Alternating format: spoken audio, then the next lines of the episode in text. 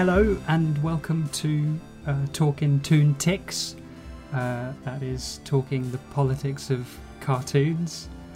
Uh, this is the show where we uh, analyse uh, the politics and uh, philosophy of family films. Um, and when there aren't any explicit philosophies or politics, then we very strenuously extrapolate um, uh, random things uh, that come to us. Yeah. Uh, is that about right, Ed? yeah, yeah. This is this is the show where we have a jumping off point that is the premise of the show, but then it's it's all fair game. We'd all just just go anywhere. Yeah, Um, we're completely unqualified, really. yeah. Yeah, I, I would Um, describe myself as completely unqualified. Yeah. Yeah, we're just um, talking a load of nonsense. Isn't isn't that just what podcasting is? Where you, you get your belly button out and just look at it and pick all the fluff and, and stare The lint. tick and talk about the fluff. That's that. That's a perfect uh, analogy for what podcasting is. Yeah, picking the lint out of your belly button and analysing it as if it's important. Mm, absolutely. So this week, uh, last week we did Zootropolis, and we actually have uh, at least two listeners who gave us uh, feedback. No Did you hear about this, Ed? I didn't hear about that. Oh, oh no, I got one bit of feedback. Um, I assumed the other listener was me, but um, So you did listen in the end. yeah, most of it.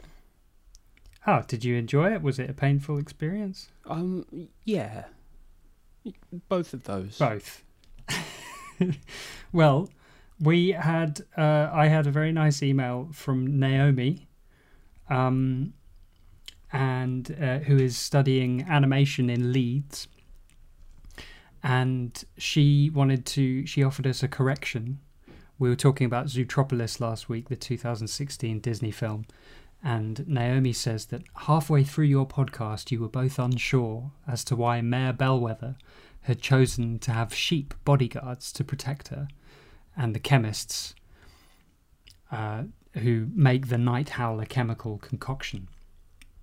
Uh, and I think that they have been her animals of choice due to the health and safety issue, i.e., she has. If she has predators working in her lab and they accidentally came into contact with the night howler plants, they could very easily turn on her and become a massive liability.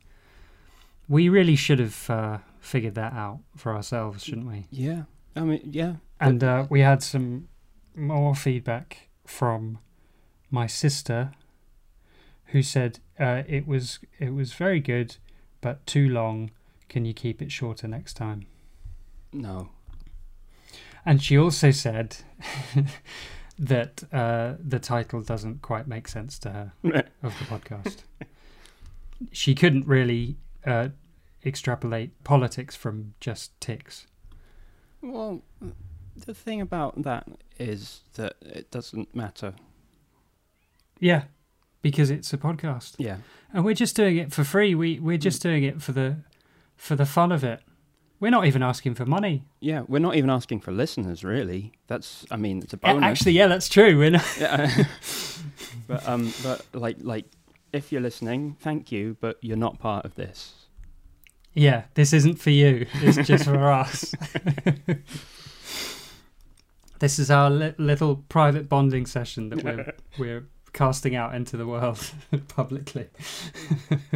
I I, it- I picked the movie this week, Yes. um, and I picked it because I love this movie, and I didn't realize going in how actually explicitly political it would be and how much I would Mm. get from it. I think we're going to find that with all sorts of things. Mm. Um, it kind of like in the Why Our Dads podcast, which is now Mm. uh, You Are Good. Like every week, they seem to start a film, and uh, the what's the name of the male host? Um, Hello, Alex, Steed. Alex Steed.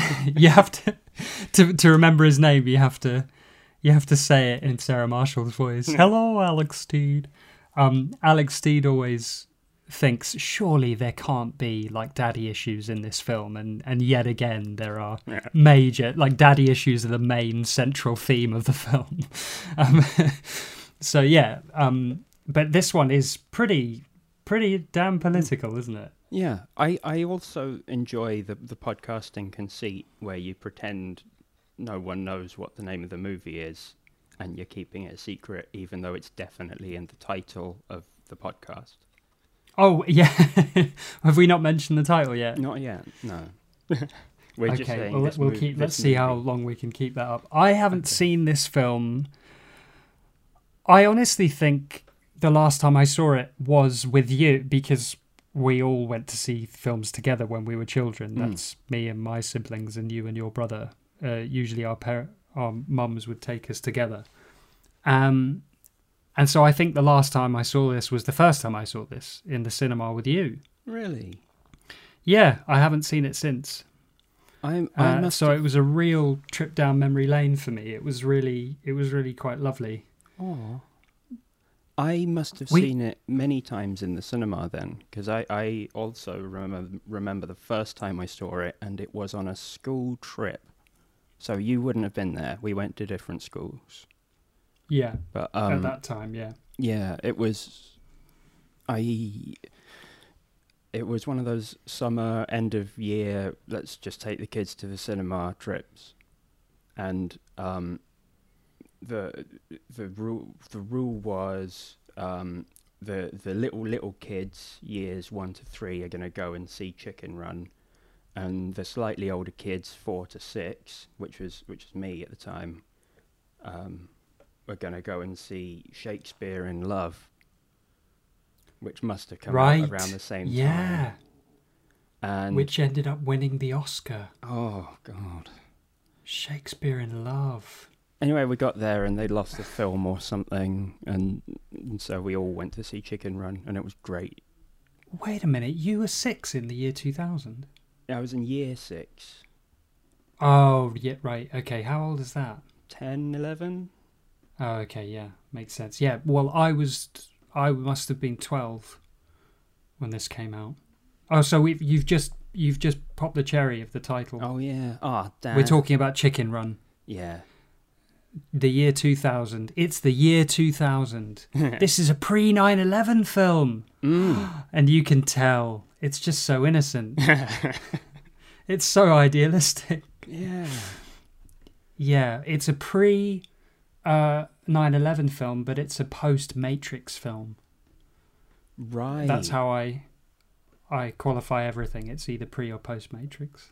There's no bullet time in it, but there is lots I of slow motion. There's a few tasteful bits of slow motion. I swear I must have misremembered. I, it must have been another animated film around the same time that had an excessive, like uh, a really explicit reference to the Matrix to bullet time.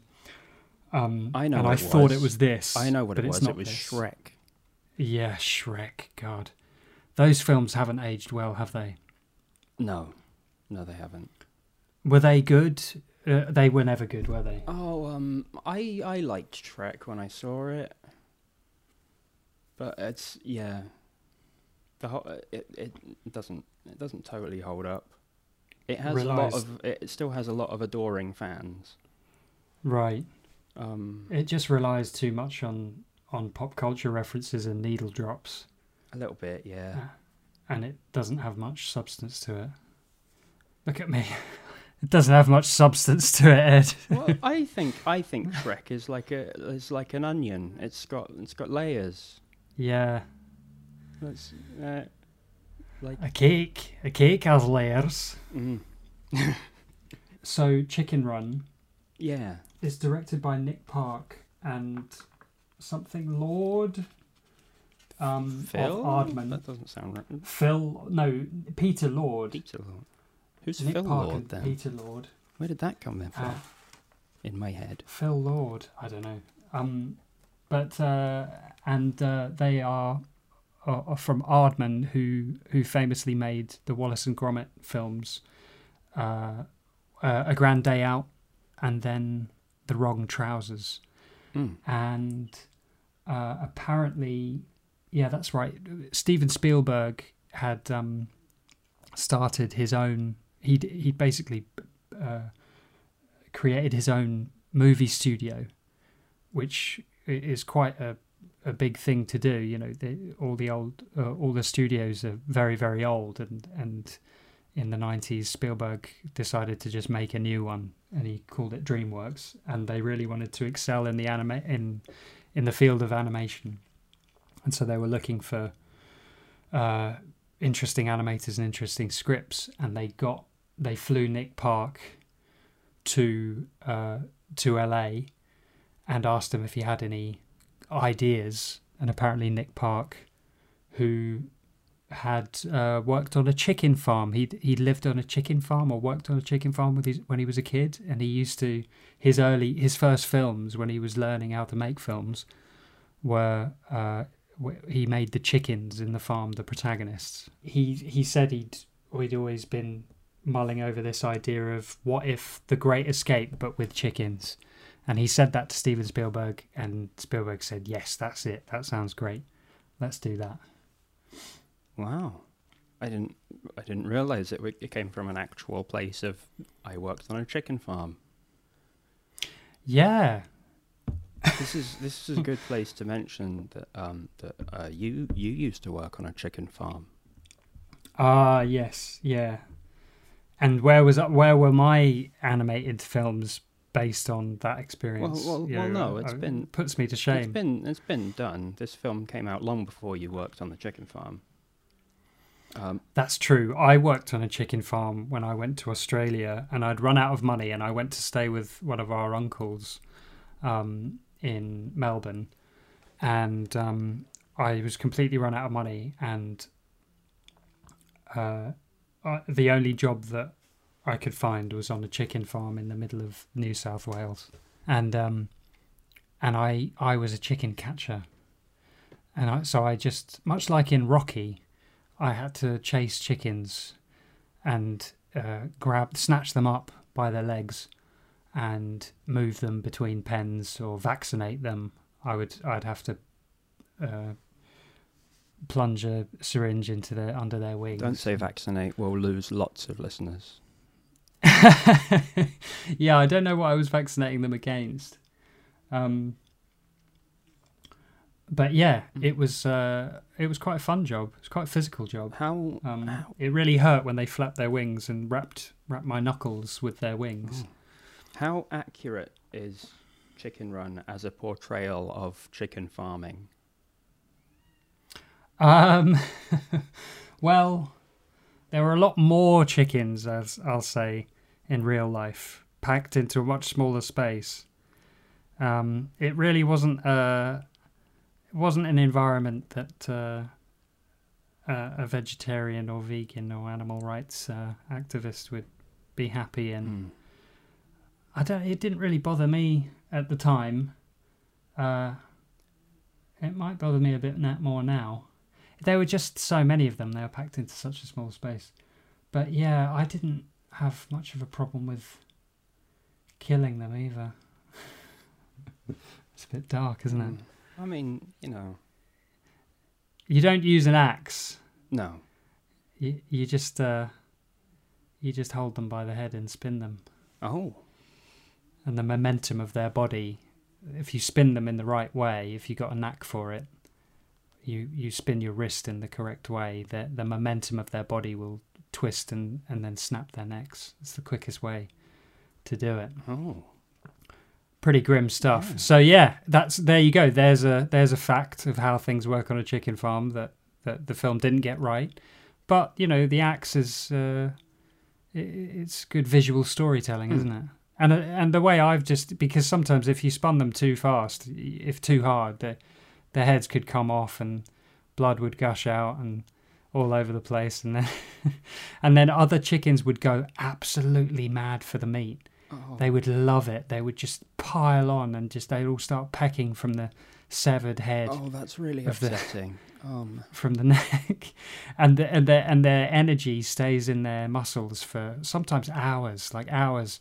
It, they would fly, flap about a load and then stop, and then maybe you kick the body about an hour later, and it would still have a couple of flaps left in it. We should probably cut all this. Uh, well, I mean, don't have to. There's no. It's not like um. It's, th- there's no mild peril or or uh, or swearing or, or anything in this whole bit. Mild so- peril. I've just I've just talked about how I've talked in great detail about how you kill a chicken. Yeah, I mean, it's no characters or anything. It's fine. This is suitable for. look, look. If if Watership Down got got a U, this is fine. um, there was a lot. There was a lot of casual. Yeah, that's right. The farmers on the farm that I worked in, they managed to fit the c word into every sentence. Oh, Every sentence. Okay. So that's not accurate in the film either. right. Okay. I have I I have just got back from Yorkshire on holiday, and judging by the accents in the movie, Mm. it is set in Yorkshire, presumably. Oh, is that? I mean, I thought you were going to give me a specific place in Yorkshire where it's where it's N- from, where no, it's set. No, you, it's it's probably set in York. Yeah, I think yeah. Um, and you've got a real ear there, Ed. You've got a real ear for oh accents. yeah, I can hear Yorkshire. I can hear American. Oh, I've got a whole bit of note. I, I made all notes on the accents in this movie. There's, there's I thought that I thought that that was going to be a thing. I was looking out for accents and to see what uh, how character because often in in British films you have characters heroes and villains are defined by class and you'll have some upper class bad guys with very tough tough ac- accents but they that that wasn't really no. in this film so they you just had the transatlantic thing didn't you Well, what we've got is there's there's a couple of it's it's it's weird. Like like the accents aren't doing a lot of work, but they're doing something. So hmm. the the the protagonist, main character Ginger, has just a a standard. For anyone who hasn't seen the film, the film is about chickens Yes. on a chicken farm who uh, uh, who are led by uh, a young female chicken called well, I don't know if she's young. She could be middle aged. Uh, called Ginger, and she very much wants to escape from the fences, from the closed-in pens, and she doesn't want to be a egg-laying slave. Mm. So go on, Ed. I interrupted. You were was- talking about I was accents. talking about accents. She's she's she's got a standard southern accent. The the, the voice actor is uh, Julia Sawalha. Um, I think that's how you say it. Yes. um, and uh, all the ba- all, basically all the other chickens have got York- Yorkshire accents, and and the the owners of the chicken farm have Yorkshire accents. Yeah. So, um, it's th- there's a little bit of, uh, the, you know, the, the the clever, thoughtful protagonist. The the leader is is like got the the Has got a slightly more southern the high accent. the high prestige accent. Yes. Uh, yeah. Um, But it's not too high prestige. No, right, but but on a on a the, the perceived scale of you know um, upper class Queen Yeah, Queen's English RP, sli- all the way sliding sliding down to I mean, what's at the bottom? What what's what's the Um, bo- what's the worst? bog bog person lingo. Right. Okay. you know that really filthy part of the United Kingdom, that gross part.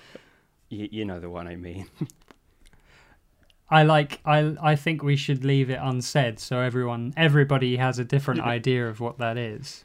Yeah. But it's not good. It's definitely Um that's do you think and the the northern the Yorkshire accent is definitely played for laughs, isn't it?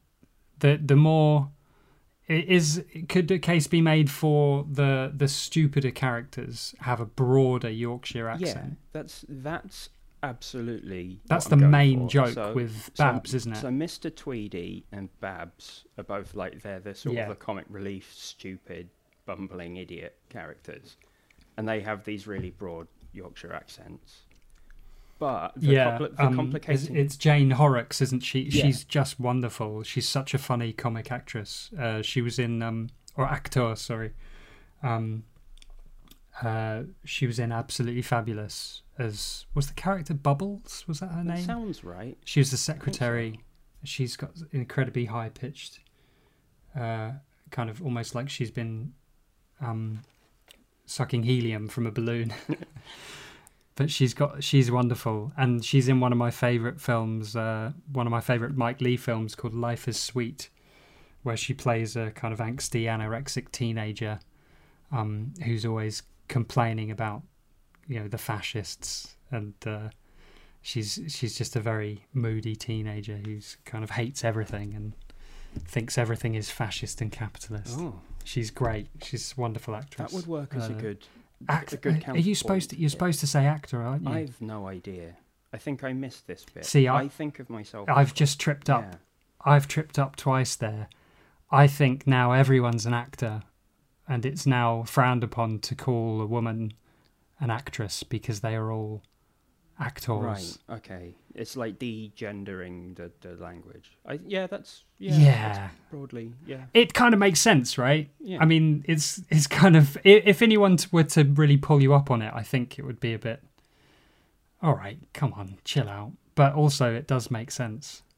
yeah. I don't. I'm I'm digging a hole here, aren't I? M- uh, maybe I don't know. This is this is one of the ones that missed me, and I, I try to like stay in touch with this kind of thing, but I, I feel like I'm at Mm. the age in my life now where I'm slowly losing touch with just things I used to care about. And and but comfortable with that though. Yeah, more or less. I don't know. I don't know who the pop stars are anymore. I know. I know Billie Eilish, and that's about it. Yeah. Is is Madonna still around? Do, do they still have steps? Do they still have H from steps? Have you have you been pulled up for saying girl, and then someone said, "Yeah, but she's an adult woman, though, isn't she?" And you go, "Oh yeah. Oh sorry. I've, n- I've not. I shouldn't have called her a girl." I've not. I've not been called out on that before, but I have. I, I- have been said on woman on purpose.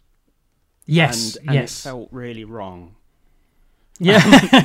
yeah. because the person Yeah, I I, know. was describing was an idiot. Yeah. oh no.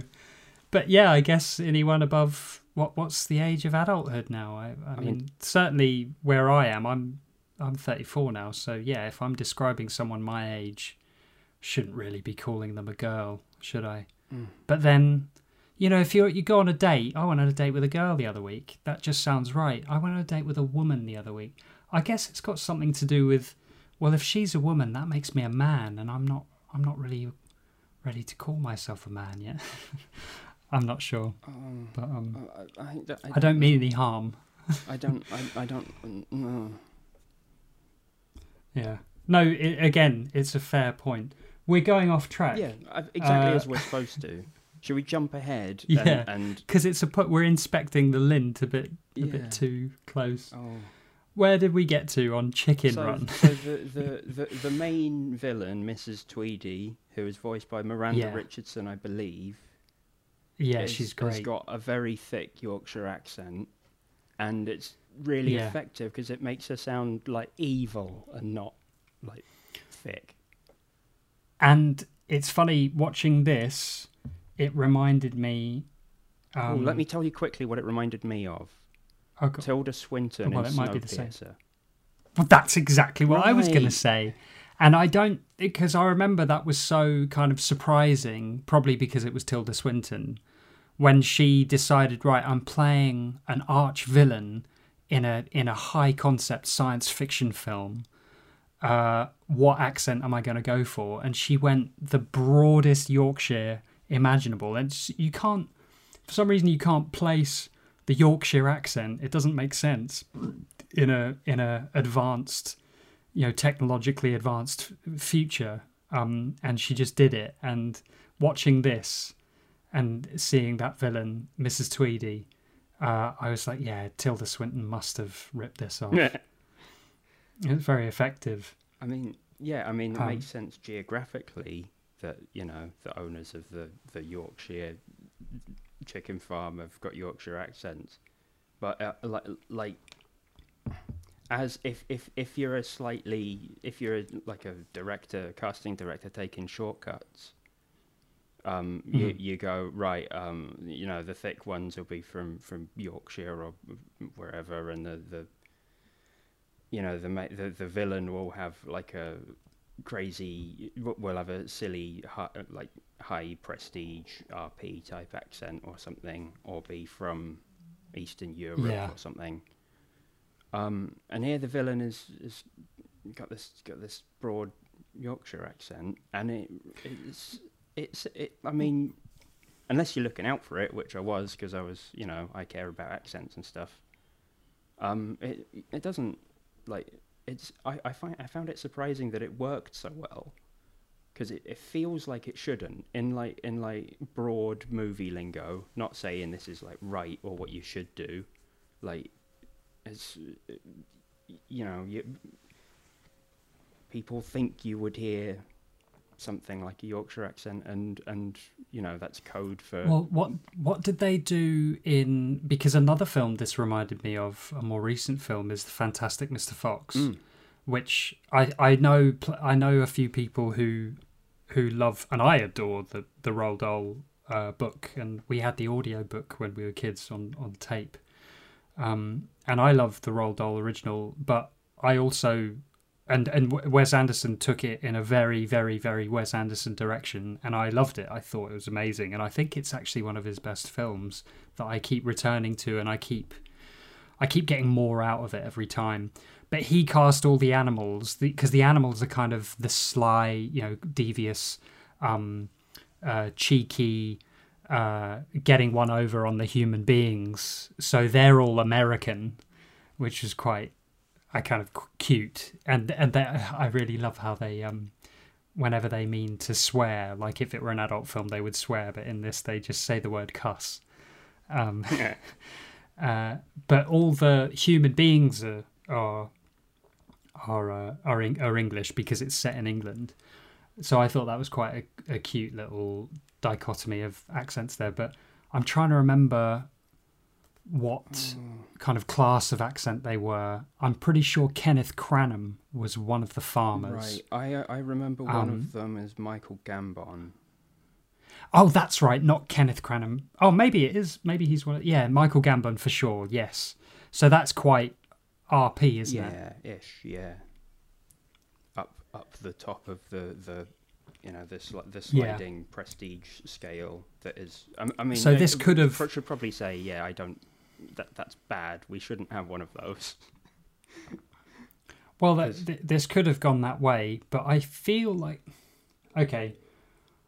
At the risk of um, of really upsetting people from Yorkshire, down here in Kent, which is where I'm I am at the moment, and me and uh, uh, some of the guys that I work with, we just everything's funnier in a Yorkshire accent, so we just do Yorkshire accents all the time, and I think there's a little bit of that here because I know Nick Parker's from somewhere in the south as well. I'm pretty sure. All of the Aardmans. Maybe I'm wrong, actually. Wallace and Gromit. Where and Wallace and of course there's Wallace from Wallace and Gromit. He's got a ridiculous Yorkshire Yeah. accent. It's just funny. Maybe that's why we think Yorkshire accents are funny because of Aardman films. it's, yeah, it's very very possible. It's just you can always just you can always lighten the mood by saying whatever it is you have to say. It doesn't have to be a funny joke, but you can just lighten the mood by doing it in a York- Yorkshire accent. It's just, it's great. But I wonder how people from Yorkshire feel about that. I'm sure they're quite offended. Probably, yeah. It's I, I, I hmm. think it's like a thing that you say like like lots of lots of families and like like friendship groups and stuff have a thing where you just do a silly sing songy voice when you say like hello and goodbye and stuff. Yes, yeah. Yeah, well, I've, I've, yeah. My family and yeah, my parents and stuff have definitely like, oh hello. Yeah. Hello, love. There's something warm about it. It's not it's not like um I don't think it's like when someone from say New York uh puts on a a southern accent, an American southern accent. I kind of feel like when someone from the north would do that in America, they would be doing it in a kind of uh, a mocking, a cruel way. They they're kind of um, channeling or they're poking at the the stupidity of people from the south. Whereas when I put on a Yorkshire accent, it's not poking at the stupidity. It's more trying to kind of employ the the warmth of it. Hmm. I think. I may be wrong. maybe I'm just an awful bigot. Oh, maybe. um, um, no, that's the. That's. I, I, I, I, have no. I, I don't, I don't know. I don't have answers for you.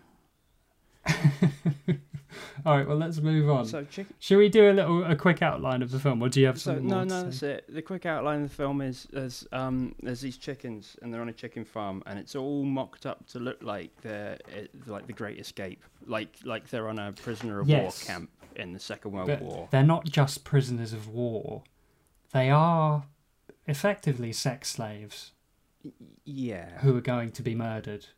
Yeah. It doesn't bear scrutinizing too closely, which is exactly what we're going to do. But I'm going Yeah, to do that.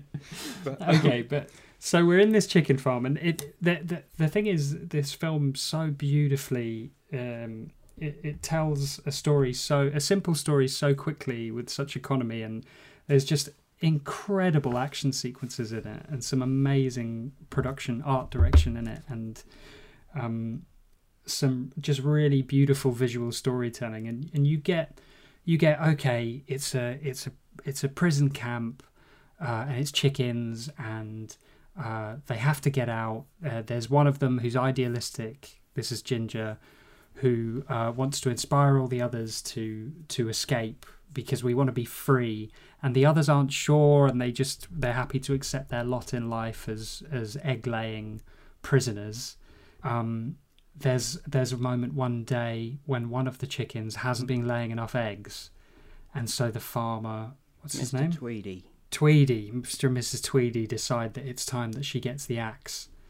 Um, and it's really quite brutal, Yeah, isn't it? like, Like, for a uh, children's It's film. early in the film, and it's yeah, it's grim. It's there's It's just, it's so effectively uh, uh, lays down the stakes of the film. You know, if you don't lay eggs, you're going to get the axe. And it, it's really quite shocking. plus, th- There- plus they there's sort of- her, and you see her skeleton in the next scene. No, really? Yeah. They they they they eat I her did- for dinner, and like it, oh, the the the scene opens on, uh, you know, oh, the, wow. the eaten carcass of a chicken with a roast dinner. Oh no, I didn't. I don't. I don't recall that. But yeah, um, pretty, pretty brutal. You know, um, they when they do the lineup, so so they they're all called out for for muster, um, uh, and to have all their kind of eggs inspected by the farmer, and when the there's just the animation in this the stop motion animation is just beautiful in this film, but um particularly the sound design I was really impressed by. When Mrs. Tweedy is walking along the row of chickens, she has really skinny legs and she's wearing quite large boots, boots that are larger than her legs. And the way that the the hollow part of the boot slaps against her calves and her shins is the the sound effect for that is so intimidating and it's just beautifully done. It it, it was such a such a clever bit of sound. I think really effective. What do you reckon it uh, was? That was some, it was some foley artist's job to make that, wasn't it? Yeah, well, they probably did. They probably did, you know, slap something about inside the hollow of a boot. like a ham, a ham, and like a like a soft leather whip. you you can hear the sort of air sucking and blowing out you know from from between the skin and the rubber of the boot it's just it's fantastic um and just really scary because you only see her boots walking past the the terrified chickens i just that really stood out to me there's a great moment when ginger says what what about i can't remember the name of the chicken that dies at the beginning Edwina. she says, "What about her? What about Edwina? Edwina died." And someone, I think it's the Im- Imelda Staunton voiced Mm. hen, says, "Well, maybe she'd still be alive if she did more, if she spent more time laying eggs than than trying to escape." Yeah. And just that whole, you know, if we just keep our heads down and do what we're told and go along with the system, and you know, we'll we'll be Mm. fine. Don't don't be a dreamer. And they, yeah, they carry on with this whole conversation. Like they just don't understand what she wants. She's saying like, "We'll get away and we'll we'll find a better place for us." And um, you know, Yeah. they're saying like, "Well, who's gonna?" Yeah, and they can't- Where does the farmer yeah, live? who's gonna? Where will the farmer live? Yeah, that's so Mm. good. They just can't conceive of a life. Um, again, um, Jane Horrocks as Babs is just so funny uh, when she's like, um, "I don't, I don't want to be a pie. I don't like gravy." My favourite line was like the first bit of dialogue in the movie is Ginger just gets out of the coal cellar and goes back into the farm and she just goes being like, Have you been on holiday? And she says, I've been in solitary confinement and she says, Yeah, it's nice to get some time to yourself. Yeah. Um, but you've got, yeah, you've got Ginger, who's the idealist. She's sort of the rebel, who wants to uh, inspire everyone to. She's always trying to escape, but she can't afford the contraband that she needs to escape. So there's basically this pair of uh, of mice. Um, I forget their names, but they're sort of like Del Boy and Rodney from Only Fools and Horses. And they sell they can procure anything kind of like in prison like red in shawshank redemption. They can they can get anything but for a price and their price is eggs. Um, and obviously the the hens have to provide the eggs to the farmers because that's their sole purpose and if they don't provide eggs then they get the axe. So she can't afford the eggs to be- get the contraband be it uh, digging devices like spoons or elastic to fire them over the fence. So that is a conundrum that she has. And she sort of despairs. Um, Um, and then, out out of nowhere, um, out of Mel nowhere, up in the sky, yeah, screaming freedom. which is, I and mean, um, in retrospect, like terrifying and and most people's nightmares. did we know about um, Mad Mel I- back I then? don't think so. I think this in was in 2000. that. I think it was 2003, wasn't it? I I don't know when he I- uh, I- Well, um, yeah. Th- I mean, this was back when he was a very bankable Hollywood movie star. This was when he was one of the I mean, this was around the same time that he was in What Women Want. Oh that that mm, that absolute pinnacle of of the, the, the height of his career. Yeah. but he, yeah. So he he's flying through the air, and he's a rooster, and he's flying through the air, and Ginger thinks, "Wow, that that." Chicken is a is a, a rooster a, a, type of chicken or He- he's a male yeah, chicken right? male chicken. Yeah, okay. So that chicken's flying. Oh my god, he can teach us how to fly to get out of here. And um he he lands but he breaks his wing. Uh, and then what happens next? That's So- right. She So this this happens. They have a sort of uneasy alliance where where he agrees to teach them to fly in return for hiding him from the circus that's come looking for him. They want him back. He's a That's right, but we don't know it's a circus yet. well. We know it's a circus, but we there's there's a further bit we don't. Ah, know. yeah. The, the Oh, yes, yeah, yeah, but we-. Yes, that's right. And so he is the typical kind of uh, uh, freewheeling um, uh, man who hits the road and you know he, he he's he lives life on the edge and he's he, and he's the charming kind of gregarious American. He's, he's Han Solo. um, he's essentially Han Solo, yeah. Um, And and Ginger is not impressed, and he's a he's a bullshitter as well. And he kind of says, "Oh yeah, sure, I can teach you how to fly," even though he knows that he can't actually fly. Um, and all of the other hen Ginger Ginger doesn't fall for him, but all the other hens swoon over him and think he's brilliant. I really love the line when um, he says, "I'm from the land of the free and the home of the brave," and Mac says, "Scotland." That's great, and it's also kind of nice that uh, Mel Gibson. that he played. Yeah, Mel Gibson played William Wallace. Meanwhile, to all of this, we spend some time with the villains, the Tweedies who run the farm, and they've been crunching numbers, and they're not, they're not got enough eggs, and they're not making enough profit. Um, and the the greedy, That's the right, greedy yeah. evil Mrs. Tweedy has decided she wants to, um, move into chicken pies instead. So instead, in, Yeah, that's right because there's no money in yeah, eggs. so they they they buy a big machine out of a magazine. That's right. Yeah, and I really love the um, uh, the kind of when she says she says I'm so sick and tired of making minuscule profits, and then and then she reads a leaflet that says sick and tired of making Yeah. minuscule Yeah, profits. that's classic. That's classic Um, type type yeah. joke. It's quite yes, it is. That is a classic Aardman joke. Um, it's quite funny how it's they only seem to be to do one thing with the chickens at one time. It's either eggs or or or growing them to eat. They can't do both. I don't. I don't know. They just seem to. I don't, I don't know. I mean, I haven't done the Really? research on that, but I mean, my understanding I is you either assumed that would other. be. Oh, is it? I think so. I should know. I worked in a chicken farm. You you, work, Well, you I worked on the, in- the meat type chicken farm, didn't you?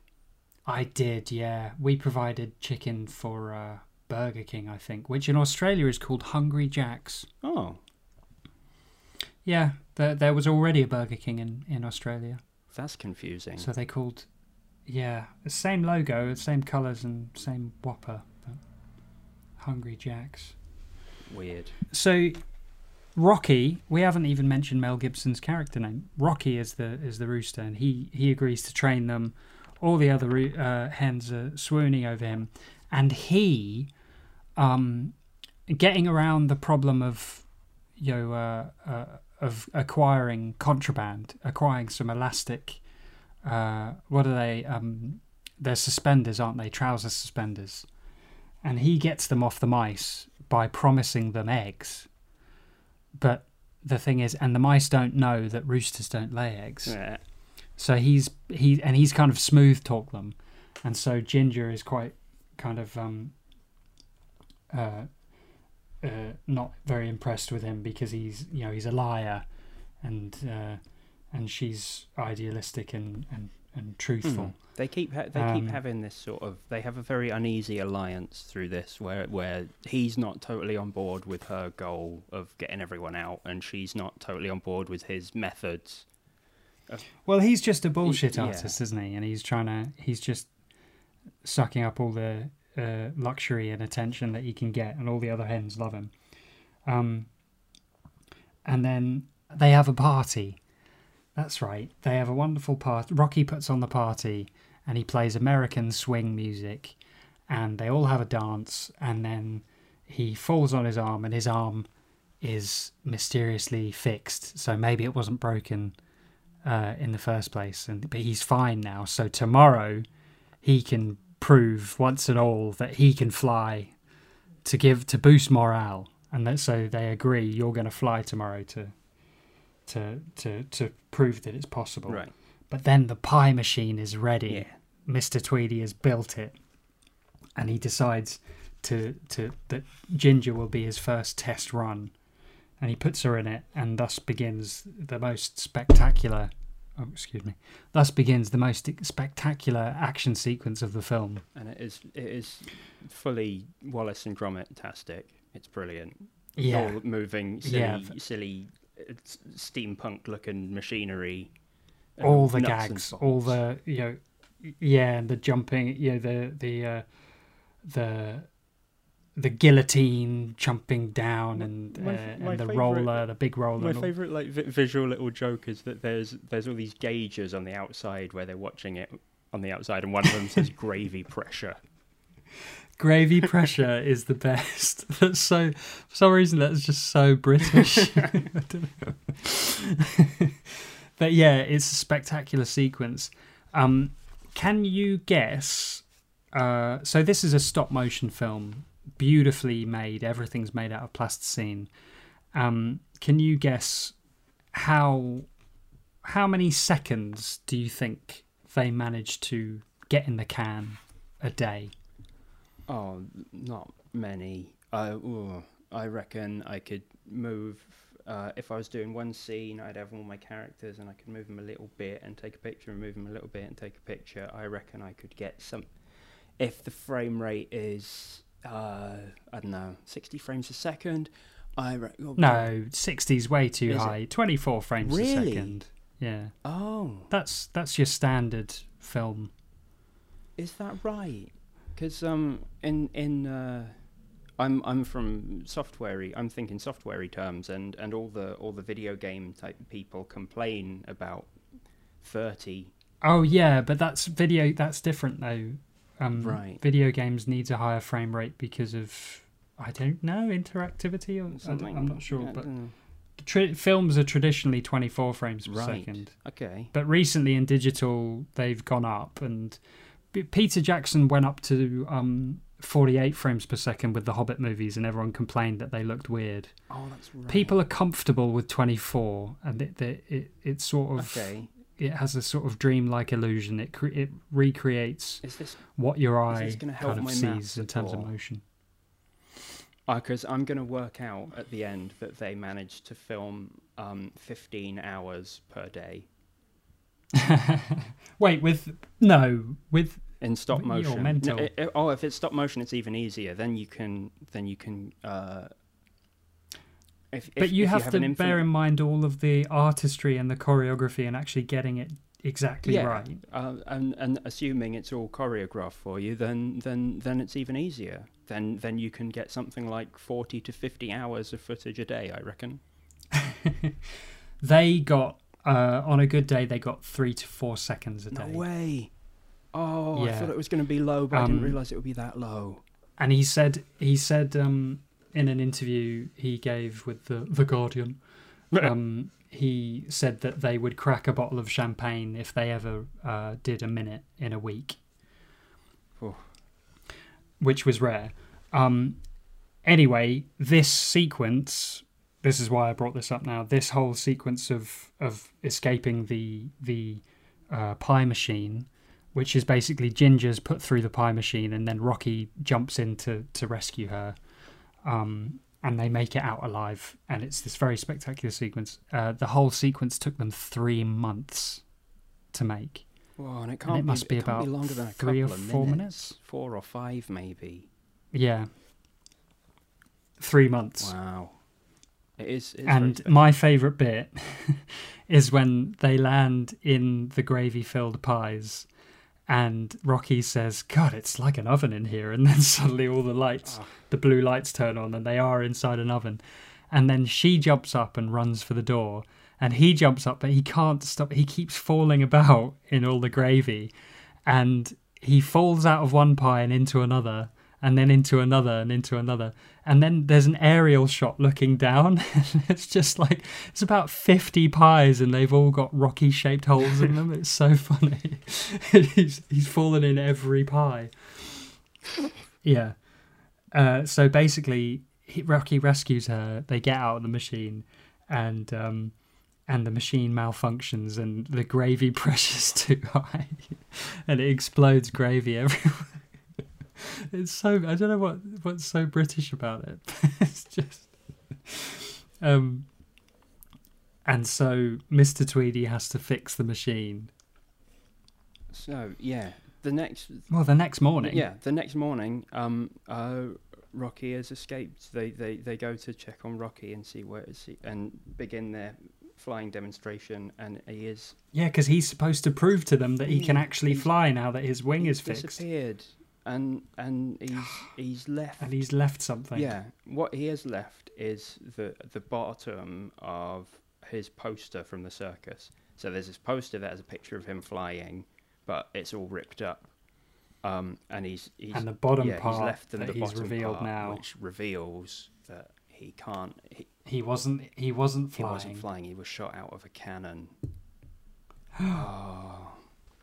And he was lying Yeah. about being able to fly. He was lying just so that they would hide him from the circus. And and uh, now that he's been found out, he's he's he's he's run off, Yeah. and all hope is lost. And What a cad. Ginger has a little sit down and cry, and the rest of them have a fight. Yeah, they all begin fighting. Um, and then Ginger has a, uh light bulb moment because we haven't really mentioned Fowler. Fowler is an old rooster. Hmm. He's he's the only male uh, on the farm before Rocky arrived, and he is um, like an RAF mascot. Yeah, And kind of uh, unclear. but the, all along they've been ignoring him because he's a uh, cantankerous old man, and they just uh, they just haven't they, they he just uh, waffles a lot, so they've just ignored him. And fi- and finally now Ginger asks him. She looks at his brooch and it has wings on it, and she asks, "What is the RAF?" And he says, "The Royal Air Force." Um, so this gives her an idea of oh yeah he, she asks him to show show her what the Royal Air Force is and he shows him all his trinkets and and all these pictures of aeroplanes and she thinks let's build our own That makes sense. The, and the the plane they end up building is all cobbled together, and again, all this Wallace and Gromit, fantastic sort of silly bodged machine, like stuff. Rube Goldstein machine kind of yeah, thing Ru- Rube, Rube Goldberg thing. Rube Goldberg Um, I got the wrong Jewish name um, Goldstein Rube Rube Goldberg um, it's not really though is it it's it's pulleys and it's all yeah, sorts of but also, and it's yeah, made cogs and pulleys. it's made of all, all their old huts and oh oh oh, I've that's just, right. I've just realised that it's sort of poetic because it's like the things that would used to contain them they have used and Yeah. turned into their method of escape.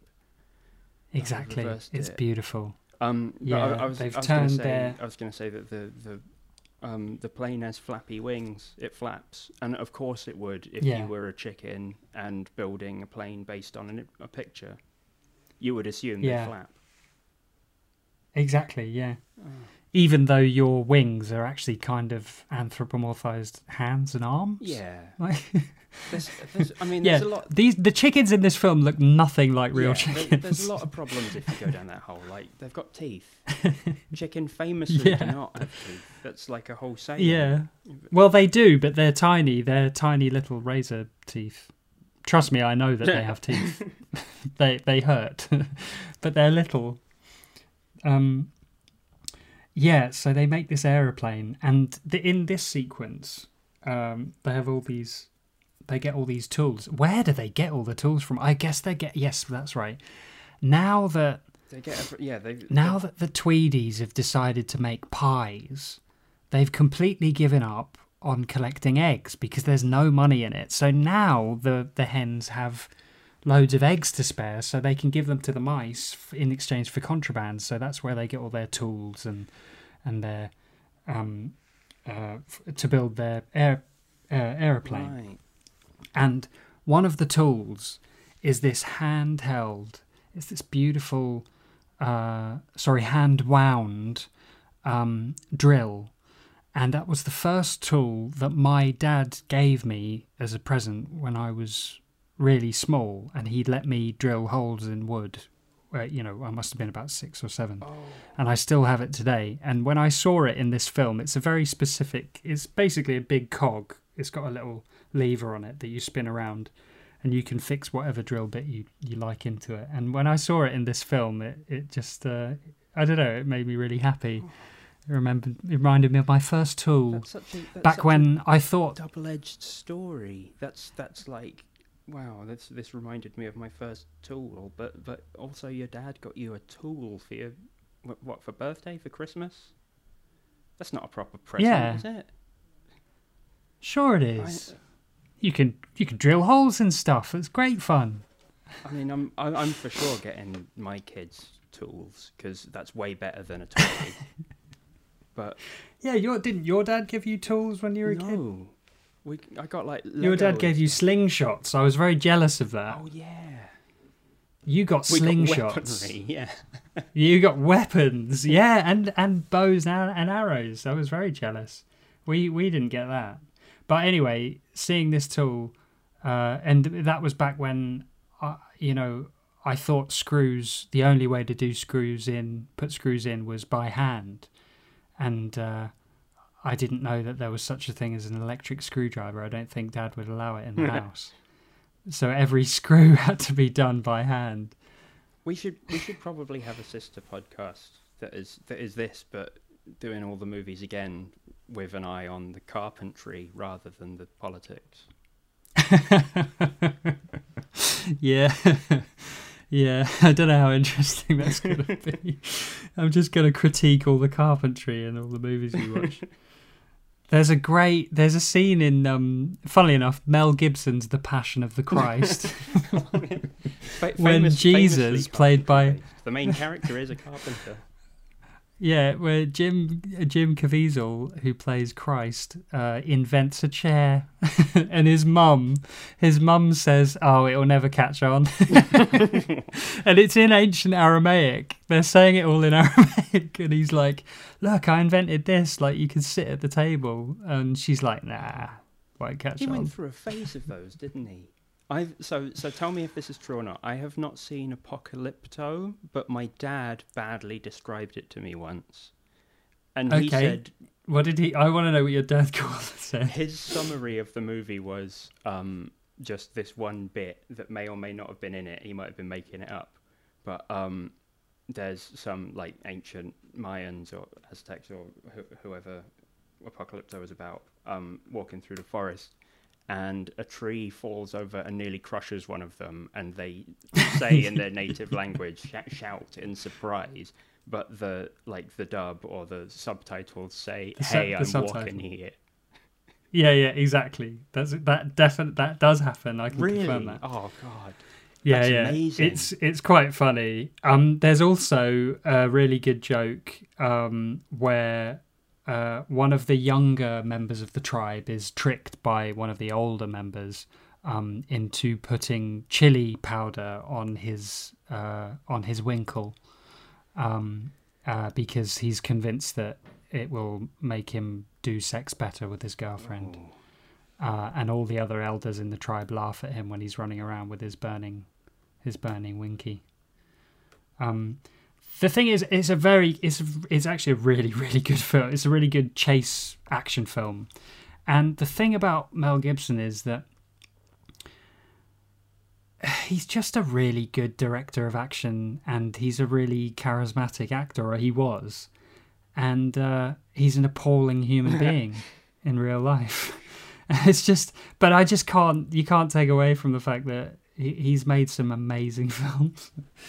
um, so let's finish. They build an aeroplane, Yeah. um, Uh, and it's sort uh, of it's sort of spliced in with a montage of the the the, the Tweedies trying to fix the the pie machine. So it's sort of like that's right. And also, Rocky is on his bicycle far away, and he suddenly has a pang of conscience. yeah, and he thinks, oh, and he sees the he sees the sign for Mrs. Tweedy's chicken pies, and that that sign is so funny because it's literally it's just a pie with a little sad-looking chicken's head sticking out of it. It's like who would buy that chicken pie? you know, it's such a funny image. yeah. But he sees that and has a pang of guilt. Um, and uh, Um, And yeah, another spectacular action sequence where they manage to f- Rocky.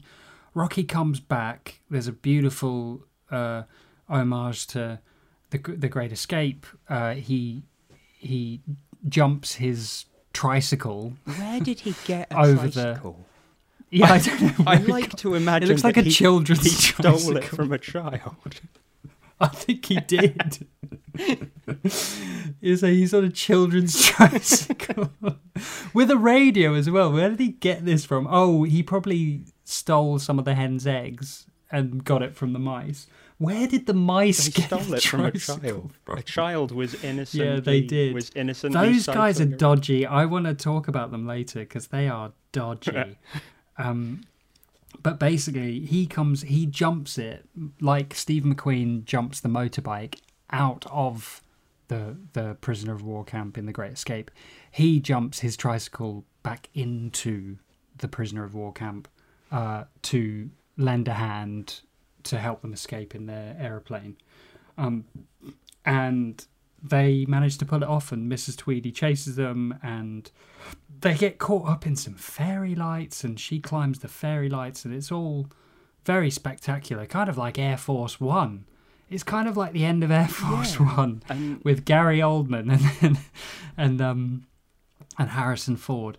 And there's that great moment when um you think that Mrs. Tweedy has hacked off Ginger's head, but Ginger pops her head out again and reveals that actually she's hacked the fairy lights cord, right. uh, and so she just drops it. And you wonder. How could a chicken hold the weight of a fully grown woman on a fairy light with her with her feather hands? It's a metaphor. It's a gotcha moment. Um, and so, so they fly Um, away, and there is a short epilogue just before the credits where they have um, built their like utopian society away from the farm, and Which is on a small island in a yeah, lake. in a in a bird sanctuary. Oh right, I didn't know Um, that. yeah, there's a little sign at the end, which is again is a little Aardman style joke. There's a little sign that says bird sanctuary, but it's got bird crossed out and chicken written in, spelt wrong. Yeah, it's all very nice. That's the end. And that, that's the end of the movie with their with their little utopian society and the the. My question is, um, there's loads of like chicks running around. They've got they've got loads of little baby chickens in this beautiful Yes. society, and they can only have come from, um, Either. yeah, either either either Mel Gibson or the other one. Rocky, which is the hotshot American, um, or Fowler, who is the elderly. Um, oh no, but I see. We, I really should have done this research before. Do chickens need men Yes. to make yes, eggs? they do. Oh no, They for do. eggs, no. Right. Um, so the chicks have come from the eggs. No, then. chicks. Chi- you need to fertilize an egg to get a chick, and that that you need a you need a bloke for to do bloke business. Oh, really? So if you have a chicken farm, um, an egg farm, Yeah. all those eggs that you're that are being produced, like they won't become chicks They're- because they're not fertilized so by a it's, male. It's crude, and it's not it's not like a comparison, but the the closest analog is menstruation. Like like Oh, the chickens really? just naturally produce eggs and lay them, and if they get fertilized, then it can be a chick. But d- depend. Oh, because that was one of one of my big questions about this film was around that. Like for me, I was just thinking, at what point do the eggs, you know, become kind of uncontroversial food? um, and what point do they switch from that to being valid life? Well, And, and depending on what kind of chicken farm you're running and in, like if it's organic and they all run around free range and stuff uh, my understanding is again write in with corrections and put the record straight uh, bo- both of you um, but, uh, but my, my understanding is that um, like like stuff you get in a supermarket that's going to come from a battery farm or something is very strictly Yeah. controlled and there's like very little chance it's going to be fertilized but if you have like a small group of chickens like or if it's like a small organic type farm there is a chance that like the eggs that chickens produce will have been fertilized and I'm sure I've read somewhere that you, if you live on a chicken farm, you just get in the, the habit of cracking eggs into a bowl before you use them, bec- just in case Okay. there's like a, an embryo in it. Oh, Like if you're making a cake, you don't crack it directly into the, the flour mixture, just in case you get. Okay, oh no, so- I've got a baby. Yes. Mm, whoops. Well, because I was trying to sort of create uh, political allegories where there really aren't any, I was thinking, because because of my rudimentary or my non-existent knowledge of how chickens and eggs work, uh, I thought that all the eggs that were being produced for the farmers and that were also being traded for contraband, they were potential lives. They were potential children, Oh, and so I was wondering so this this is like you a. know that's that's horrifying isn't it like they're they're essentially sex right, slaves so this is like. what a- if there was a character who wanted to have a child like what if babs wanted to have a child and she had to produce these eggs every day to only to be taken away i mean it's kind of horrifying isn't it? Like well basically you're being asked you've anthropomorphized these these chickens and you're asking us as viewers to uh, um, empathize with them and, and they're humanized and you know they are living beings that want to be free and want to escape from this uh, prison. Um, and they're having their young taken away from them. Because I thought of the eggs as um, as literal children and so that made me think of those the mice I mean firstly they are slavery profiteers Yes. but I think that they might also be paedophile slavery profiteer So there's this whole sort of Because- yeah, that they, they have this whole conversation because after they the, they keep licking their lips at, at the. I mean, obviously they want to eat the eggs, but I just when I when I decided in my head that the eggs were literally children, and the mouse is just like, mm, I want some of your eggs, they have they have the- and they keep demanding more eggs. they have this and they're already they're already um, slavery profiteers but also these guys they they watch slaves kill themselves trying to escape for entertainment. And then they make they make up puns. Yeah. They they and but they but they're like Del Boy and Rodney. These guys are some twisted dudes. Yeah. As- uh, so uh, over the end credits, they carry on this conversation about what what they're going to do next, and they talk about well, Yeah. we need an egg so we can start our own chicken farm. And that I mean, it's sort of funny because um, yeah, it's it's clearly aimed at being funny, and it's they start arguing about which came first, chicken or the egg, ha ha ha. yeah. Yeah. But it's pretty quickly glossed over that they they just wanted to their, their take home message from the whole adventure was running a farm is profitable. Yeah. That's twisted. Yeah, and they're and they're the comic relief. oh they're the worst characters These these are paedophile, slavery profiteering, bad pun making, capitalist. They're the worst.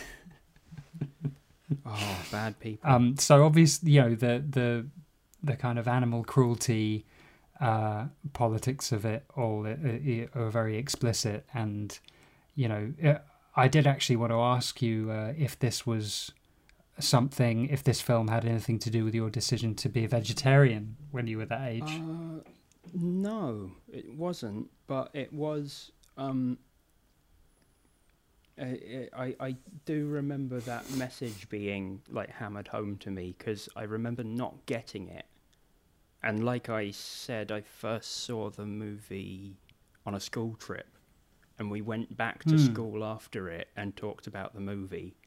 And the teacher right. asked us what the message was, and we all said like be yourself or like it's easy when you work together and stuff like that and the teacher Yeah. said no no none of that it's about it's don't eat chicken Yeah. which like is also Well, that wrong. is a message. It's not like, That is I a mean, message. it is. Yeah. but i my now my personal feeling is that the message is resist fascism if necessary with violence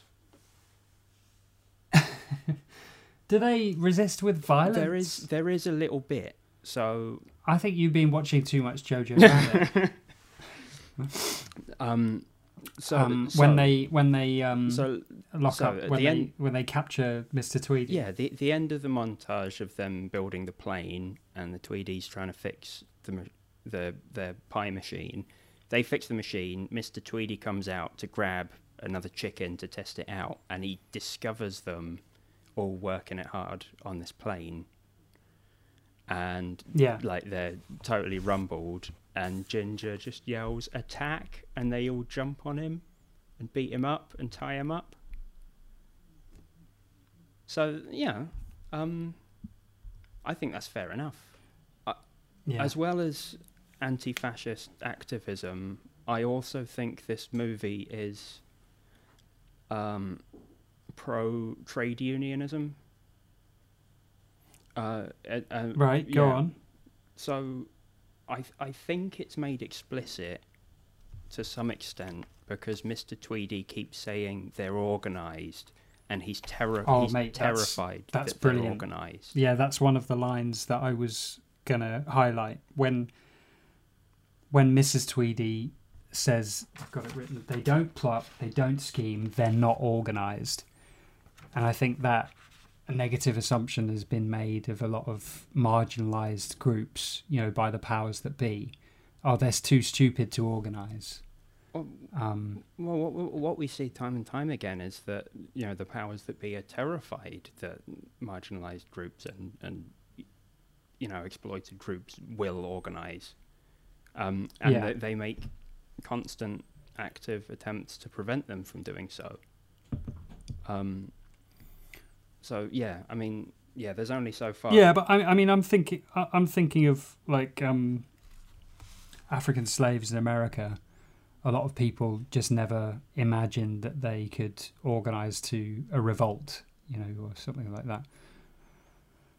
Um, they could, they couldn't imagine. I, I'm thinking of because I've read the the autobiography uh, autobiography of um, Nat Turner, and how uh, they couldn't imagine that uh, an African slave could organize other slaves into uh, such a successful revolt against their slave owners, and he did. Mm. Um, you know, and they would say, you know, they're too they're too stupid to, to plot and scheme and organize. Well, from I mean, I, c- I don't have any examples off the top of my head, but I'd have I'd have gone the other way with it. I I I I, You're- I would- think you're right. Yeah, yeah, more- That, that, Yeah. I mean, knowing what I know about, um, Yeah, of yeah, course. how how people are- pe- those kinds of people, and work. that's how you know, like, but or um, uh, Bobby Seale, you know, in the Black Panthers. yeah, yeah, you know, he was taken out by the FBI because he was he was organising uh, unions of of uh, the Rainbow Coalition. Mm. Did you see that movie, uh, Uh, Judas and the Black Messiah? No, I didn't recognise the name. Pretty you said, good. but um, I was thinking of Fred Hampton. so, Oh, Fred so Hampton, yeah, for sure. Yeah, yeah. um, Also, So, so we're not talking about the same person. Uh, okay. No, it's No, perfectly um, but possible he that was the FBI another- murdered more than one Black Panther. Absolutely. Right, okay. yeah, yeah, yeah. But the um, Bobby Seale, I am. It is the right. Yeah, Bobby Seale. Yeah, that's well. The, the film came out last year, um, and he was definitely, uh, you know, murdered by the FBI Right. because he was. He was even approaching white nationalist groups and saying, "Hey, we have a common, a common enemy." Mm. um, and you're you're just as poor and you're just as disfranchised as we are. Right. Let's work together. That's a that's a Um, thread I touched on that I came back to with this film directly. So you know, like like, so one of the things that happens in the movie is um, Ginger and Rocky don't like each other and don't respect each other's methods and goals, Mm. and they find themselves trapped into working with each other. And that is that's a really common thread you get among activist groups. Absolutely, yeah. But I think in this film, Rocky just represents he's Han Solo. He's just a selfish individualist who's only out for himself, and so he doesn't really have any goals other than to, you know, I- enjoy uh, hedonistic pleasures and li- his life on the road. His methods also, I mean, to some extent they work. So one of the, one of the crucial things they need to do is galvanize support. Um, and, Right, and we, we that's see true. Yeah, that's a good film debate. that Ginger isn't re- like they go along with her plans, but she's not very like um, charismatic and doesn't have their full support. They don't want to go along with her Yes. plans. They they they keep saying Yeah. like, well, you know, what's wrong with just keeping your head down and and Whereas he, well, he says it in the line, um, uh, if you want them to perform, you've got to t- tell them what they want. Mm. And she's like, no, well, over here we we tell the truth. And I think she's really because he's he's a bullshit artist. I don't think there's much. Yeah, he can party and he's charismatic, and he wins this kind of the love, but he's he's just full of shit. Whereas she, I think she's always cast as the. It, she, I mean, she's the protagonist of the film. Although, is she? Because it's kind of like she doesn't really change that much. She's right, and she doesn't go on a character arc. It's Rocky who's redeemed. Well, yeah, it depends Who- how you who is- protagonist. But I, I, of course, I certainly yeah. think like she's the key mover and shaker. She does everything in the movie, and it's sort of like about her and It- her efforts. Absolutely, yeah. But she's one of the rare examples of a like a saintly protagonist where she's right all along. She doesn't have to change, but and through sheer force of will, she inspires those around her to pick themselves up and change and believe and hope. Much like Andy Dufresne in The Shawshank Redemption, or I saw this uh, comedy with one of the the geeky Canadian guys from Knocked Up called the Trotsky. Have you seen that? No, I it rings a bell. I think though. you'd like it. It's it's it's about a high school kid who believes that he's the reincarnation of Leon Trotsky, um, and he's just a massive Marxist. Um, and uh, it's it's fine. It's kind of funny. It's problematic in all sorts of ways, but he's the main character in the film. But within the world of the film, he is he never changes. He doesn't go on a character arc. He doesn't learn or a- anything. He's always right. You know, his Marxist ideology is is proven to, out within the film to be correct. Right. Um, and it's he inspires other people around him to change, and it's quite a rare protagonist. It's quite rare that you'll have a film. Usually, a protagonist will be someone that goes on, on a journey of of change, um, and so I mean, Ginger definitely is the saint in this film. She's like the Joan of Arc, kind of freedom fighter. Her, her goals Um, are never but really you have to- wrong. I mean, she she is shown to get stuff wrong and um, makes not mistakes, but I guess like you know, she, people don't always trust her. I guess she's not like Yeah, and they time. need they need that good old American rock music to to get them in the Hmm. mood, which is how Rocky. But they've th- th- this film does, even though it's got a strong female protagonist, um, and it's just a wonderful. I forget the name of the actor that that does the voice, but I was really impressed. All the voices in this are fantastic, but she gives a really amazing performance. What's it, Sally? who who Ginger Yeah, Ginger. Julia. Sawalha. Ju- Julia Sawalha, she's brilliant. Um, it's a really great performance, and but I was going to say that even though she's the main character, um, and she's an impressive main character, she still this film still falls into the trap of the the woman is is the party pooper, who's the boring one, who's always spoiling the fun, mm. and the man is the really fun, gregarious. He's the exciting A one. little bit, but I mean, I think Although she does come up with the plan to build a, a mental flapping aeroplane, so I guess she's having fun yeah. there. I mean, it is. There's the majority of the cast is is women, and it's it's really unlikely, especially at a time like the year 2000, to get a super successful like like um summer blockbuster movie with a you know majority female cast, and it also be a great movie. So I mean, there's, Yeah. there's something to be said for that as well. Plus, they do they do. Yes. I mean, with the exception of like maybe Fowler, the RAF guy, who doesn't help that much, they do make the entire escape plan without Rocky and without any men involved. Yeah, that's true. And the and the I was woman. I, I Uh, the, the- you know the main Mr. Tweedy is kind of like a bumbling idiot kind of force, and the re- the real well this this this film's definitely doing something that I think it became quite popular in the early 2000s I think. Films comedies that would poke fun at male chauvinism and male bravado and essentially Im- impotence really and and it's sort of mocking that. And I think Anchorman is one of the uh, the key examples but this is definitely doing that. It's just showing how ridiculous and um, full of crap uh, sort of men with a lot of bravado are. This, mu- this, and that that is Fowler and This Rocky, must have- and it's just showing these these women who are perfectly capable who who have to put up with them, Mm.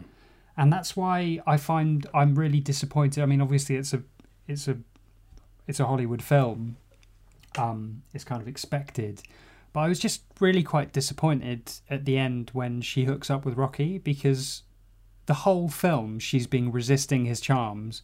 Not in a oh you know she's saying no but she means yes kind of way. She just thinks he's pathetic or at least her her behavior towards him is like you're not impressing me. You're he's a fuckboy at best. Come on. He's I've been he's, really holding he's back on just the yeah sure maybe one. he's handsome and he can dance but he's not someone to settle down with. He's he's pathetic. Yeah. he's he's just full of shit and so and it was i really love the moment when i think he says something like surely you can't resist my charms or something like that. And she just squawks for the farmer to come and get him. And i just thought that she really uh, impressively resisted him the whole film. And then for them to hook up the at the end just because it kind of disappointed me. Yeah, I mean, you, are you what, you, yeah, you, you have to, don't you? He did, it, but the thing, is, well, that's another thing. He redeemed himself, right? Yeah. He was he was on his selfish journey, just like Han Solo. I'm just looking out for myself, and then he had a, a pang of guilt. I'm going to go back and help them. And she did slap him. That's true. Slap and then a Yeah. kiss. Um, whenever Rocky says to uh, Ginger, whenever he calls her, what's the cute name he calls her? I don't know, something, something belittling and he calls her dollface. And every time because it's mel gibson's voice every time he called her dollface in this film i just couldn't get out of my head what mel gibson called that female police officer in Aw. 2003 there is a classic 90s trope. It seems to be in every 90s comedy of uh of Rocky of of all of the female chickens doing aerobics um, in the training montage, and Rocky is checking out their bottoms as Hmm. they as they bend over. Classic '90s trope, isn't it? And then and then Ginger catches him and gives him a look, and and he he tries to look innocent. yeah. Well, it was okay Chickens back then, wasn't over. it? It was all right. You were allowed to. It, was, a different right. time. Bring bring back. That'd be funny. Someone like really passionate about that particular Mm. bro. Why can't we have the scene in the movie when the man innocently looks at ladies' Mm. bottoms as they do aerobics? Why can't we have that anymore? Dear Talking Toonticks, I was very disappointed in your latest episode. where you criticised the bending over, the checking out the ladies' bottoms while they're doing aerobics. There's nothing wrong with it. It's a bit of light-hearted fun. I personally take special time every day to ogle a chicken. Have you ever seen? Because this film is essentially based on The Great Escape.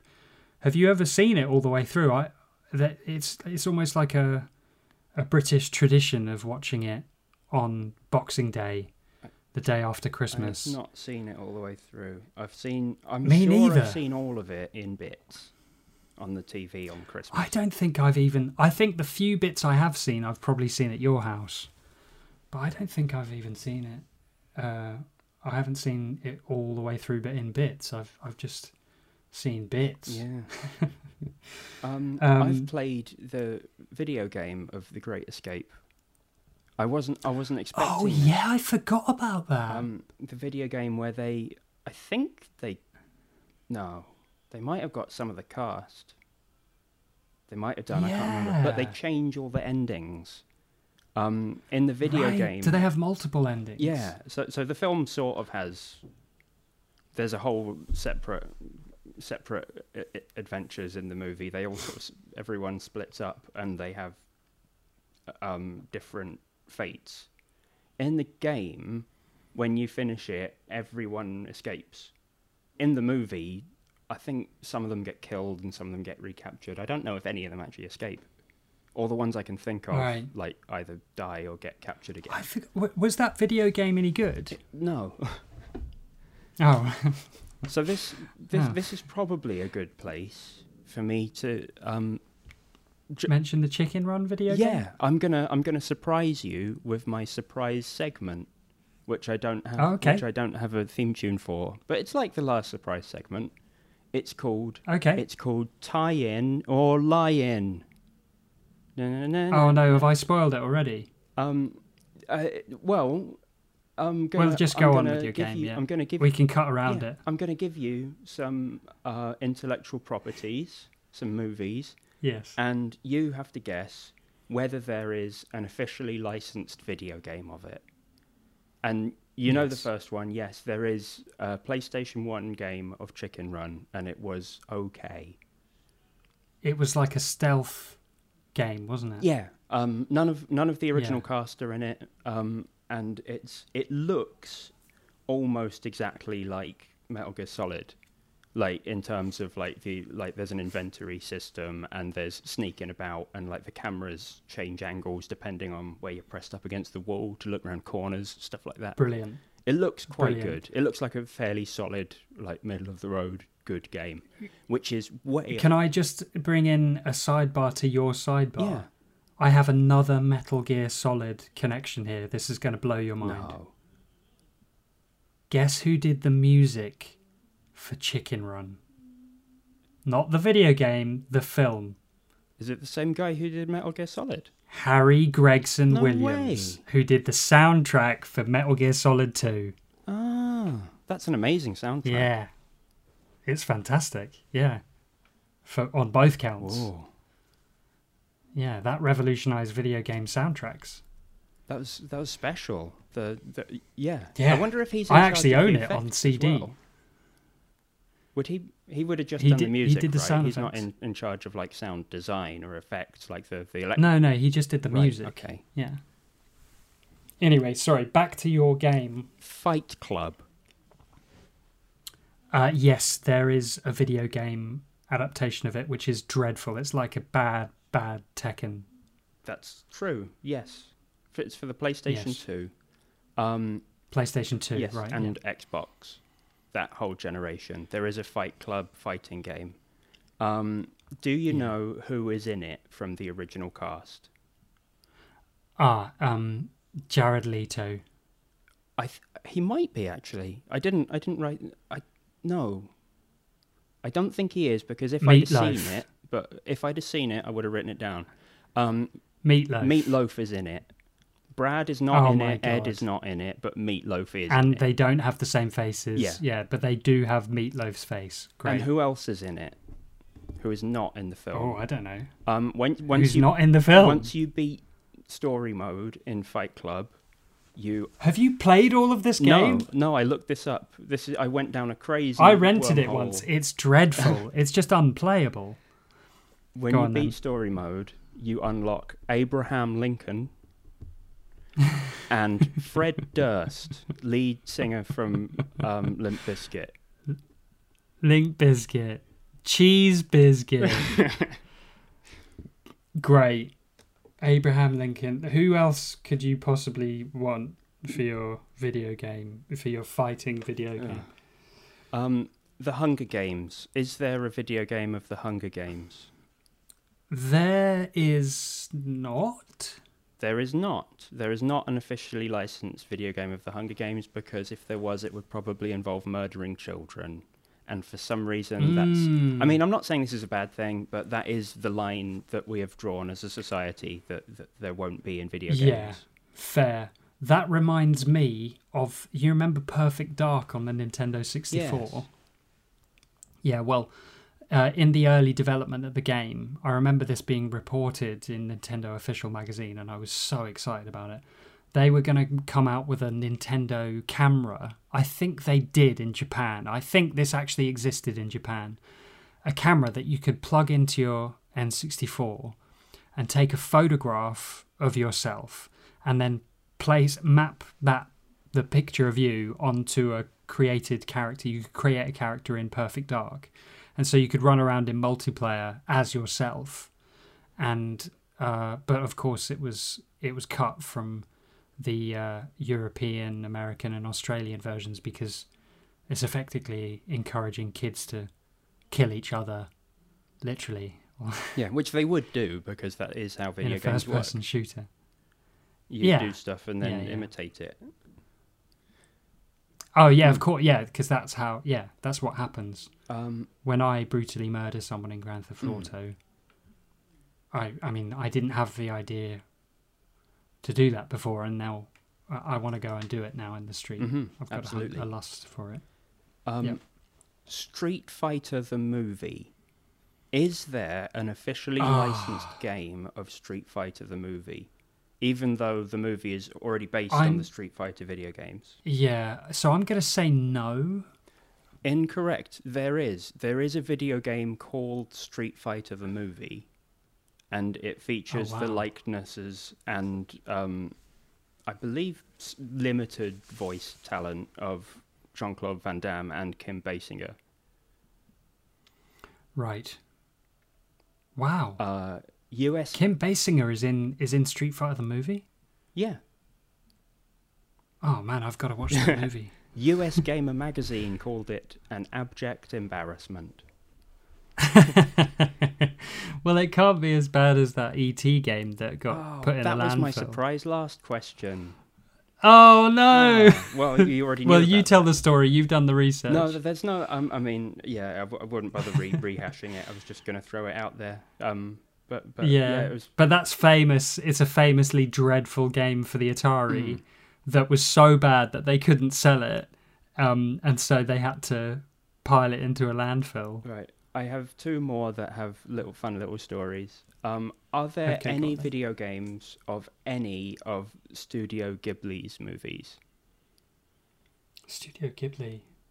Oh, they can't be. I mean, they've got such strict creative control over those movie properties. I don't think they would allow it. Is there? Are there? There were three. There was a series of three video games um, tied in to Nausicaa of the Valley of the Wind Okay. when that came out, um, which is lovely. I really, really liked that. Um, I think it was an acquired taste, and it was like the movie. I've not seen it. um, I- like is it. in, intensely political. Long story short, it's Mm. about like pacifism and nuclear disarmament, I guess. Oh, cool. Um, All the great Japanese films are about that, aren't they? There was there was a series of three video games that were tie-ins to that, and um, uh, Hayao Mag- Miyazaki hated them so much that he banned. There you go. Yeah, he forbade any further video game tie-ins with from any Studio Ghibli right, movies. yeah. So there are none since 1984. Okay. Yeah, um, because it's a movie about pacifism, and they made a light gun game where you shoot the bad guys. yeah, they've got. Is there yeah. a video game of Les Miserables? Oh God, this sounds like a trick question. I mean, my instant response is no, there can't be. But is there? There is not an officially Okay. licensed video game of Les Miserables, but there is a fan-made fighting game of Les Miserables. Oh. Um, it's a Street Street Fighters like fighting game, and it was made um, by fans in the late nineties. And Wow. it looks you can see playthroughs on on YouTube, and it looks incredible. It looks absolutely. Oh my- It's called I'm gonna look this up called now. Arm Joe. Arm Joe. Yeah. Why? Um, it's transliterated from Japanese, and in Japanese, like um Joe means um it's it's different words, but it means something like oh suffering or something something something to do with Okay. Les Miserables. So this is a Japanese fighting game based on Les Miserables. Holy Um, shit! the playable characters include Jean Valjean and Robo Jean, Robo Sean. a, a robot clone of Jean Valjean. Oh my god. That's amazing. What an amazing tidbit of information. Um,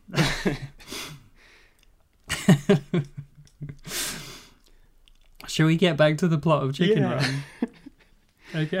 So they're these that, uh, chickens, that, right? that was tie in or lie in, the fun the fun tangent game. Anyway, there was a chicken Alright. run game and it was great. Just like the movie we were talking about. Yeah. So We went we went this film is very much kind of very referential to The Great Escape, but like it's got a sort of nostalgia for World War Two and the dynamics between the British and Americans in World War Two, and which which is kind of quite prominent in films about World War Two. Um, this basically the British were in first, and then the Americans were unsure as to whether to join, and it's it's kind of most famous in Casablanca. You you have Rick, who's the American that just looks out for himself, and then it, and he has to he's he's given the opportunity to help his the woman that he loves with her new husband, and does he help her, uh, or does he look just look out for himself? Does America help uh, the uh, um, in Europe? Does it help Britain Britain with the war effort, or do they just look out for themselves? And then in the end, they have a redemptive moment, and just I think that's a really popular uh, kind of arc that uh, that people really love. That like someone who's been selfish, and then they they prove themselves not to be selfish, uh, or someone who's racist, and they turn out they learn that racism's bad, and that's why we have films like uh, I don't know if you saw Green No, I Book, thought you were going to say Green You know- Book. Yeah. Uh, but you know the, p- Americans just love that. they they love when all of society's problems is just a few bad apples, and they just don't they just don't Yeah. know better. And and if they if only they'd taken the time to get to know someone, we could. if they just went to a barbecue um, and d- listened to some African American music, then they'd learn that oh yeah, racism. and then they bad. can learn about us I, as well. I was wrong. It's two sides. Um, Yeah, but those films never cease to be very popular. People just love seeing a redeemed racist. oh. Um, Three yeah, Billboards was is gonna- another I was example. going to say that just as you said it. Yeah, we've I hate Three Billboards. know we've got we've got totally the same frames of reference. I really loved it when I saw it. I thought it was there was so much to think about and so so it was so clever. And I immediately left the cinema and thought, wait a minute. Having thought about it for a second, none of that made any sense. None of it cohered, and it's just it was all just. just throwing everything at the wall. I hate that film so I much. thought like like like I, I came away thinking the same thing about like in Bruges and cl- like all the like like edgy political thing is, I like in Bruges. stuff was sort of playing a Yeah. purpose there, and in Three Billboards it was just like. Yeah. One of the other podcasts I like massive. is um, hosted by a guy from Missouri, and his one of his games is um, name the best movie set in Missouri. Um, Three Billboards is the worst movie set in Missouri. Oh, brilliant. Um, what what what do you? What's the, The best? best movie set in Missouri is Roadhouse, apparently. Oh, Roadhouse, classic. Have you I seen haven't. it? I really want to now. Oh, it's a banger. It's just oh wow. It's a classic 80s action film. So that would make a good companion piece to this in our in our ongoing Yeah. series of double features, Roadhouse, Chicken Run. Um, that's that. Um, that is actually everything. I've actually said everything off my list. We talked about accents. we Um, talked about anti-fascism. I did just want to add that Chicken Run 2 is in development, I think, for Netflix, and it has been for a while. And criminally, the original cast aren't coming back. Obviously, I'm not. I'm not worried about Mel Gibson. I think we he can stay in the naughty corner. Um, uh, to hell with what Robert Downey Jr. thinks. But um, they haven't asked back. Like Rocky and Ginger are still going to be characters in it, and they haven't asked back. Julia Sawalha. They haven't asked her back, and she's really upset about it because the character's going to feature in the film, and she did such an incredible job Yeah. the last time. And but they have asked back Jane Horrocks That's weird. because obviously, I mean, Babs is a very distinctive, funny voice. It's almost like a brand in itself, Jane Horrocks' voice. I'm Um, reading here they've they haven't invited back Brad Pitt or Edward Norton, but they have invited Meatloaf and Abraham Lincoln and Fred Durst, lead singer of, of Limp Bizkit. Yeah. But uh, the next film that we're going to cover uh, will be Happy Feet, which I've never seen. Have you ever I seen think it? so, a long time ago, and I don't remember anything about it. I'm really excited about it because I've heard that it has some really bonkers uh, political allegories in it. Right. Um, but also, I'm more excited about it because it is written and directed by George Miller, who is the mastermind bit, bit behind the Mad Max franchise. Oh, And I am a big Mad Max fan, and I think Mad Max Fury Road is is a perfect masterpiece.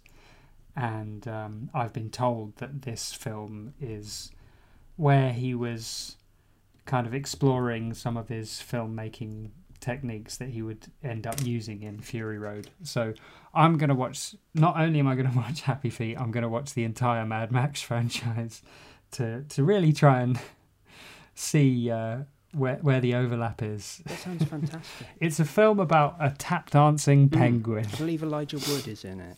Right. Yeah. Well, that will be our next double feature: uh, Happy Feet and Mad Max Fury Road. Yeah. I think it'd be a good one. Awesome. All right.